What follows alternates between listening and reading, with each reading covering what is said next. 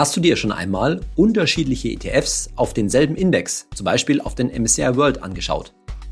Ist dir dabei aufgefallen, dass die unterschiedlichen ETFs auch unterschiedliche Kurse haben? Also der eine zum Beispiel je Anteil 20 Euro kostet und der andere einen Kurs von 50 Euro hat. Und diese Frage kriege ich ziemlich oft. Wie kann es eigentlich sein, dass unterschiedliche ETFs, die ja denselben Index abbilden, unterschiedliche Kurse haben? Und so eine ähnliche Frage, wenn du jetzt so ETF-Anteile über die Börse kaufst, dann kaufst du diese Anteile ja jemand anderem ab. Also tauschst du letztendlich nur ETF-Anteile über die Börse hin und her. Wie kommen eigentlich die Aktien in den ETF rein, wenn doch über die Börse nur getauscht wird? Diese Fragen führen zum Hintergrund des ETF-Handels, den wir in dieser Folge von meinem Podcast Geld ganz einfach mal näher beleuchten wollen. Wir wollen feststellen, wie werden eigentlich ETF-Anteile gehandelt und vor allen Dingen, wie entstehen auch neue ETF-Anteile? Das erfährst du heute. Ich freue mich, dass du wieder dabei bist. Ich bin Saidi von Finanztipp. Bei Finanztipp sind wir der Meinung, Finanzen kannst du selbst. Und wir erklären dir wie. Wir machen das mal wieder in drei Schritten. Zunächst einmal schauen wir uns ganz grundsätzlich an, was ein Fonds eigentlich ist, wie ein Fonds zustande kommt und wie Fondsanteile gekauft und verkauft werden. Und davon leiten wir ab, wie eigentlich der ETF-Handel funktioniert, wie dort Preise, also Kurse für Anteile zustande kommen und vor allen Dingen eben wie neue ETF-Anteile auf den Markt kommen. Und als drittes leiten wir davon ab wiederum, wie eigentlich die Vorteile von einem ETF zustande kommen. Vor allen Dingen der eine große Vorteil, den du wahrscheinlich auch so schätzt, nämlich die niedrigen Kosten. Also fangen wir mal an mit dem Grundsätzlichen zu einem Fonds. Was ist ein Fonds? Ein Fonds ist ein Topf, in den viele Leute ihr Geld reinschmeißen und dann das Geld eben angelegt wird. Jetzt vereinfachen wir das mal. Stell dir mal vor, du würdest mit zwei Freunden, zwei Bekannten einen Fonds gründen. Und jeder von euch hat 10.000 Euro. Die schmeißt ihr zusammen in einen Topf und dieser Topf ist logischerweise dann 30.000 Euro wert. Und für diese 30.000 Euro kauft ihr Aktien. So, damit habt ihr jetzt einen Fonds, Fonds gegründet. Jetzt ist die Frage, wie viele Anteile hat dieser Fonds? Wir sagen mal der Einfachheit halber, der hat 30 Anteile insgesamt und jeder von euch hat natürlich dann 10 Anteile und jeder Anteil ist dann logischerweise 1000 Euro wert. Also jeder von euch hat für seine 10.000 Euro, die in dem Fonds gelandet sind und für die 30.000 Euro habt ihr eben zum Beispiel Aktien gekauft. Und jeder von euch hält eben 10 Anteile, die im Moment A 1000 Euro wert sind. Jetzt gehen wir einen Schritt weiter und sagen, euer Fonds läuft toll, die Aktien, die da drin sind, steigen im Mittel um 10 Prozent dann ist euer Fonds natürlich nicht mehr 30.000, sondern 33.000 Euro wert und jeder eurer Anteile nicht mehr 1.000, sondern 1.100 Euro. Und jetzt sagen wir, einer deiner Freunde möchte raus. Der möchte einfach sein Geld, seine 11.000 Euro haben. Jetzt ist die Frage, wie macht ihr das eigentlich? Eine Möglichkeit ist, ihr kauft ihm seine 10 Anteile a 1100 Euro ab. Das heißt, ihr habt einfach Cash irgendwo rumliegen, gebt ihm seine 11.000 Euro und teilt die, die Anteile die 10 Anteile zwischen euch auf, sodass jeder von euch dann 15 Anteile hat. A, 1100 Euro. Das heißt natürlich, dass jeder von euch 16.500 Euro an dem Fonds dann hält. Die andere Möglichkeit ist, ihr habt einfach keinen Cash rumliegen, um eurem Freund die 11.000 Euro so in die Hand zu drücken. Ihr müsst dafür Aktien verkaufen. Das heißt, ihr verkauft Aktien im Wert von 11.000 Euro. Damit wird euer Fonds kleiner, nicht mehr 33.000 Euro, sondern nur noch 22.000 Euro. Euer Freund geht mit 11.000 Euro nach Hause und für euch ändert sich eigentlich nichts, denn ihr haltet weiterhin 10 Anteile, a 1100 Euro. Euer Fonds ist sozusagen zusammengeschmolzen und es gibt an dem Fonds nur, eben nur noch 2 mal 10 ist gleich 20 Anteile. So, das war jetzt das Grundprinzip bei eurem Minifonds und bei dem ETF ist es natürlich auch nicht anders. Der Wert eines ETF-Anteils, also der Kurs eines ETFs, berechnet sich genauso wie bei eurem kleinen Minifonds. Nämlich, es wird der Wert aller Aktien zum Beispiel, also aller Wertpapiere, wir gehen jetzt mal von einem Aktien-ETF aus, also der Wert aller Aktien im ETF genommen zum jeweiligen Tageskurs, zum jeweiligen Tagesschlusskurs, wie man sagt, und dividiert durch alle von dem ETF ausgegebenen Anteile. Und dieser Wert, der da rauskommt, ist der sogenannte Netto-Inventarwert, abgekürzt NAV. Den nenne ich dir nur mal, weil du den vielleicht mal irgendwo liest. Das ist sozusagen quasi der offizielle Kurs. Dann gibt es noch einen Börsenkurs, der davon ein bisschen abweichen kann. Da kommen wir nachher noch gleich, gleich drauf. Damit du mal eine Vorstellung hast, von welchen Größenregionen wir da reden, nenne ich dir mal ein Beispiel, das relativ realistisch ist, auch mit den absichtlich krummen Zahlen. Nämlich, sagen wir mal, ein ETF hat derzeit ein Fondsvermögen, ein Wert aller Aktien, die eben drin sind, von 2,153 Milliarden Euro. Also schon ein großer ETF, wahrscheinlich ein weltweiter Standard-ETF, 2,153 Milliarden Euro. Und der hat derzeit ausgegeben 43 Millionen ETF-Anteile. Auch das ist eine realistische Zahl. 43 Millionen ETF-Anteile. So, und dann dividieren wir 2,153 Milliarden Euro dividiert durch 43 Millionen Anteile macht 51,26 Euro pro Anteil. Und da hast du den Kurs, da hast du den Preis des jeweiligen ETFs, den sogenannten NAV Nettoinventarwert. So, und jetzt ist auch wahrscheinlich ganz schnell klar, warum unterschiedliche ETFs auf den gleichen Index, zum Beispiel auf den MSCI World, unterschiedliche Kurse haben.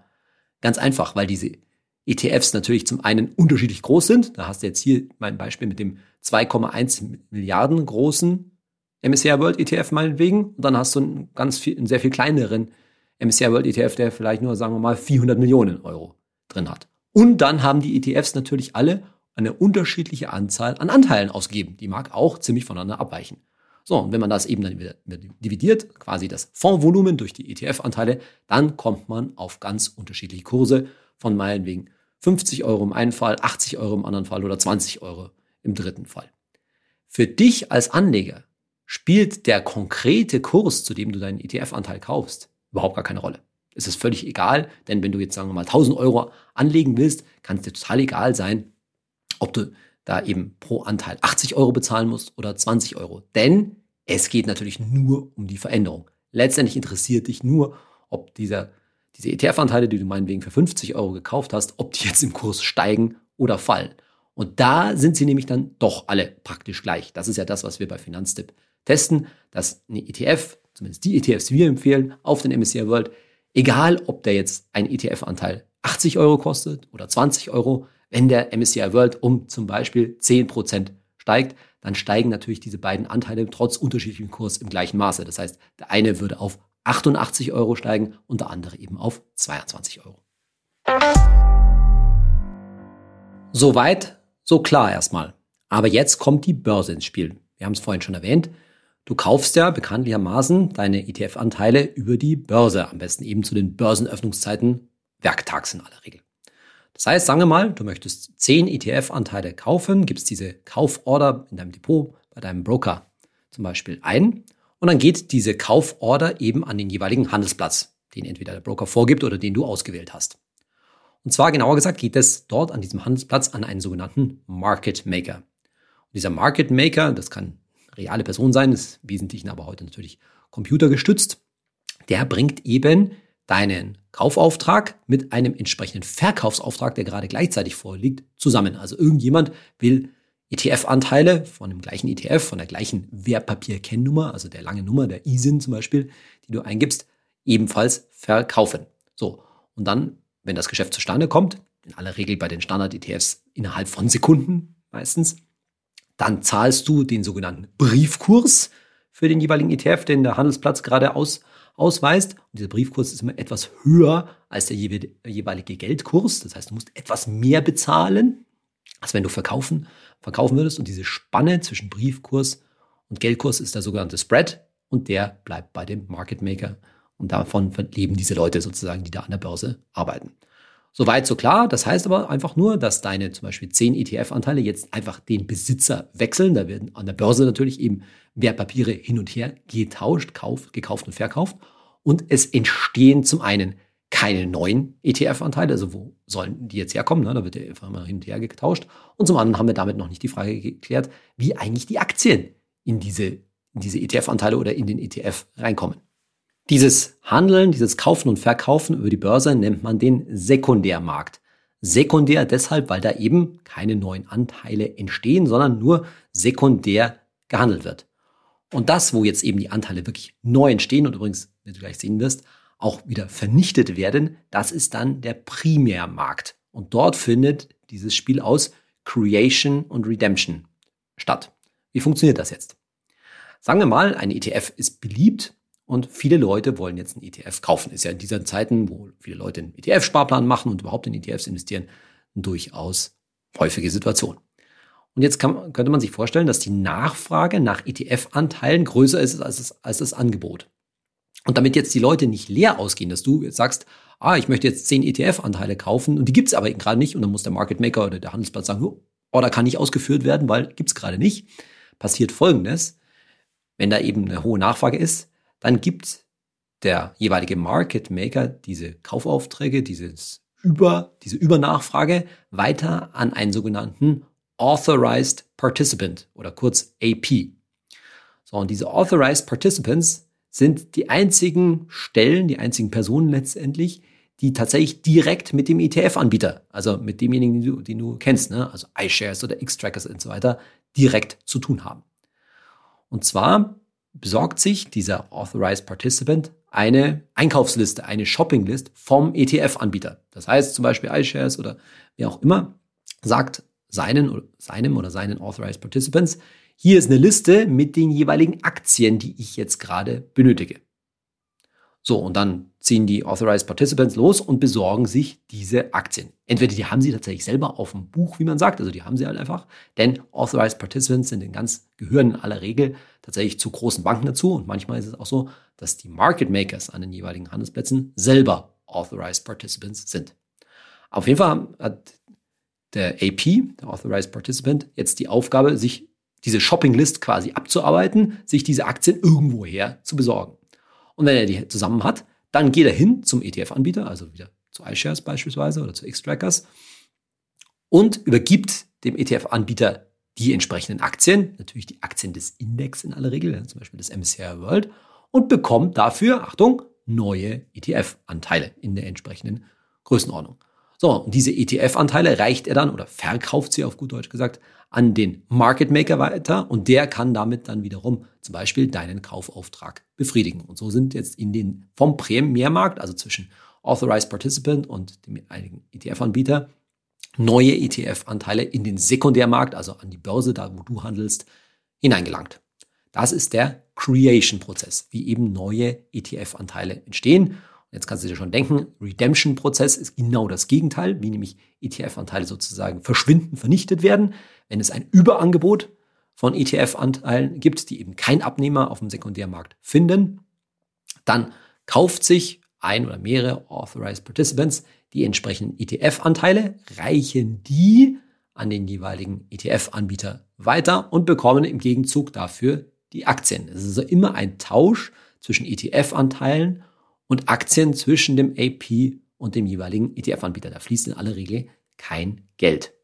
So, und mit den Aktien kann der AP dann machen, was er will. Er kann die sozusagen wieder am Sekundärmarkt an der Börse selbst verkaufen. Er nimmt sie auf die eigenen Bücher, er tauscht sie gegen irgendwas anderes ein oder und so weiter.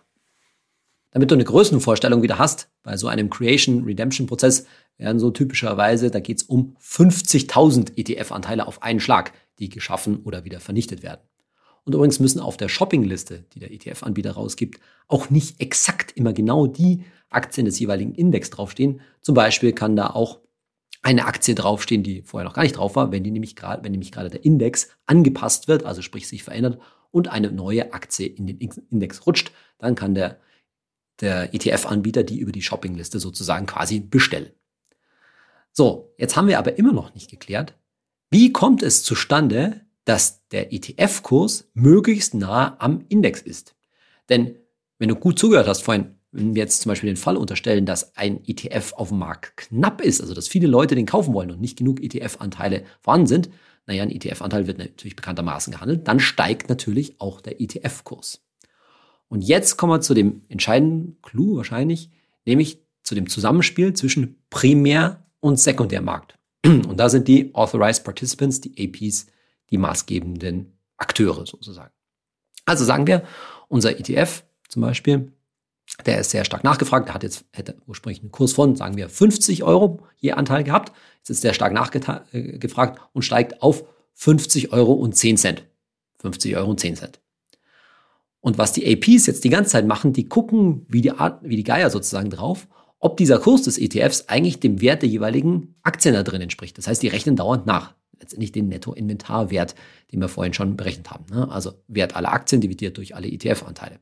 Und dann stellen Sie vielleicht fest, oh, der ETF ist so äh, beliebt, der hat jetzt einen Kurs von 50,10 Euro und eigentlich wäre der faire Wert, wenn man die Kurse der Aktien dagegen legt, zum Beispiel 50,02 Euro, also 50 Euro und 2 Cent. So, was machen Sie dann? Sie besorgen sich die, das Aktienpaket, quasi kaufen sich die Aktien für 50 Euro und 2 gewissermaßen ein, gehen damit zum ETF-Anbieter, zu iShares etc. und besorgen sich, gemäß Shoppinglist eben, neue ETF-Anteile. Und diese ETF-Anteile können Sie natürlich jetzt auf dem Sekundärmarkt, also auf der Börse, für 50 Euro und 10 Cent loswerden und damit machen Sie einen kleinen Gewinn. Ja, also in meinem Beispiel wären das jetzt 8 Cent, weil Sie sich die Aktien für umgerechnet 50,02 Euro besorgt haben und den ETF-Anteil für 50 Euro und 10 Cent wieder loswerden. Und dadurch, dass Sie das machen, kommen ja wieder A, neue ETF-Anteile auf den Markt, wodurch der Kurs tendenziell sinkt. Und gleichzeitig haben Sie ja Aktien vom Markt genommen, haben sie eingekauft oder wie auch immer, wodurch tendenziell etwas die Aktien im Kurs steigen. Das heißt, diese Differenz zwischen 50,10 Euro ETF-Kurs und 50,02 Euro fairer Aktienwert, der gleicht sich wieder aneinander an. Das heißt, es ist ein Anreizsystem, ein Incentive für die Authorized Participants, für die APs, letztendlich da dauernd diese Kursdifferenzen auszunutzen und damit aber auch gleich wieder die Kursdifferenzen wieder auszugleichen. Und so kommt es zustande, dass der ETF-Kurs letztendlich am fairen Wert der Aktien und damit an seinem Index relativ nahe dran bleibt. Ich hoffe, ich habe dir das einigermaßen gut erklärt und trotzdem wirst du dir jetzt wahrscheinlich denken, boah, ist das kompliziert, Saidi. Warum muss das denn in aller Welt so kompliziert sein? Mir raucht schon der Kopf vor lauter APs und Sekundär- und Primärmarkt und so weiter. Naja, dieser Prozess, diese Verkopplung von Primär- und Sekundärmarkt und dieser Creation-Redemption-Prozess hat so einige Vorteile für den ETF-Anbieter und damit auch etliche Vorteile für dich. Und deswegen erkläre ich dir das hier übrigens. Denn dadurch, dass zwischen AP, Authorized Participant, und ETF-Anbieter ja eben nur Wertpapiere getauscht werden, also wird, da ist eben kaum Cash im Spiel, da werden sozusagen Aktien gegen ETF-Anteile getauscht, das hat eben einige Vorteile. Der, der, zunächst mal, dass da, dadurch, dass da getauscht wird und eben nichts gekauft und verkauft wird in aller Regel oder nur zu einem sehr geringen Maße, spart das Steuern. Denn das kennst du auch, das ist auch für einen ETF-Anbieter etc. und für andere Akteure nicht anders. Wenn du Aktien mit zum Beispiel Gewinn verkaufst, dann musst du Steuer zahlen und das geht denen nichts anderes. Aber wenn du die einfach nur tauscht, wenn du ETF-Anteile gegen Aktien tauscht, dann ist das sehr steuereffizient. Und das spart eben Steuern, Steuern, die am Ende du ja dir von deinem Wert deines ETFs abgezogen würden oder die du irgendwie in den Kosten spüren würdest. Der nächste Vorteil ist, dass der ETF-Anbieter praktisch keinen Cash vorhalten muss. Er muss ja nicht irgendwie sozusagen größere Summen, Millionen, Millionenbeträge oder sogar Milliardenbeträge da irgendwo vorhalten, um dann eben laufend neue Aktien zum Beispiel kaufen zu können, sondern er stellt sich einfach noch hin, macht seine Shoppinglist und hat mit dem eigentlichen Besorgen der Aktien gar nichts zu tun. Vergiss nicht, dass die APs eben in aller Regel zu großen Banken gehören und die haben gerade bei den gängigen ETFs die, die jeweiligen Aktien quasi eh schon meistens auf Lager. Auf jeden Fall kann es dem ETF-Anbieter erstmal total wurscht sein, wo der AP letztendlich die Aktien herbekommt. Er will ja einfach nur tauschen. Und es geht noch weiter mit den Vorteilen. Dadurch, dass der ETF-Anbieter eben mit den APs handelt, spart er sich auch zu einem großen Teil Transaktionskosten. Da sind letztendlich nicht so viele Leute daran beteiligt. Er muss nicht so hohe Transaktionskosten wie zum Beispiel beim normalen Handelsplatz über die Börse, wenn er sich da die Aktien besorgen würde, bezahlen. Und übrigens sind eben auch nur die APs wirklich direkt in Kontakt sozusagen mit dem jeweiligen ETF-Anbieter. Wie gesagt, ob das jetzt Luxor ist oder iShares. Und dadurch hat der ETF-Anbieter auch den Vorteil, er muss keinen Kundenservice im Wesentlichen bereithalten. Es ist nicht so, dass er mit seinen Handelspartnern, zum Beispiel mit dir, direkt Kontakt aufnehmen muss, sondern letztendlich nur mit dem Authorized Participant. Und all das sorgt dafür, dass es sich eben einen Haufen Kosten spart und es sorgt dafür, dass das Gute natürlich, die Liquidität von ETF-Anbietern oder von ETF-Anteilen, dass du deine ETF-Anteile laufend börsentäglich verkaufen kannst. Das funkt, alles funktioniert natürlich je besser, je gängiger die Aktien sind, die in so einem Index drin sind. Das heißt, es funktioniert besonders gut bei den normalen Standard-Welt-ETFs, weil die Aktien, die da drin sind, die sind sowieso dauernd am Markt im Handel. Und deswegen ist es dann entsprechend für über die Shopping-List auch einfach, die jeweils zu besorgen. Je exotischer der ETF, also je mehr Nebenwerte oder, oder nicht so häufig gehandelte Wertpapiere da drin sind, desto weniger gut funktioniert das und dementsprechend gehen dann auch die Kosten nach oben.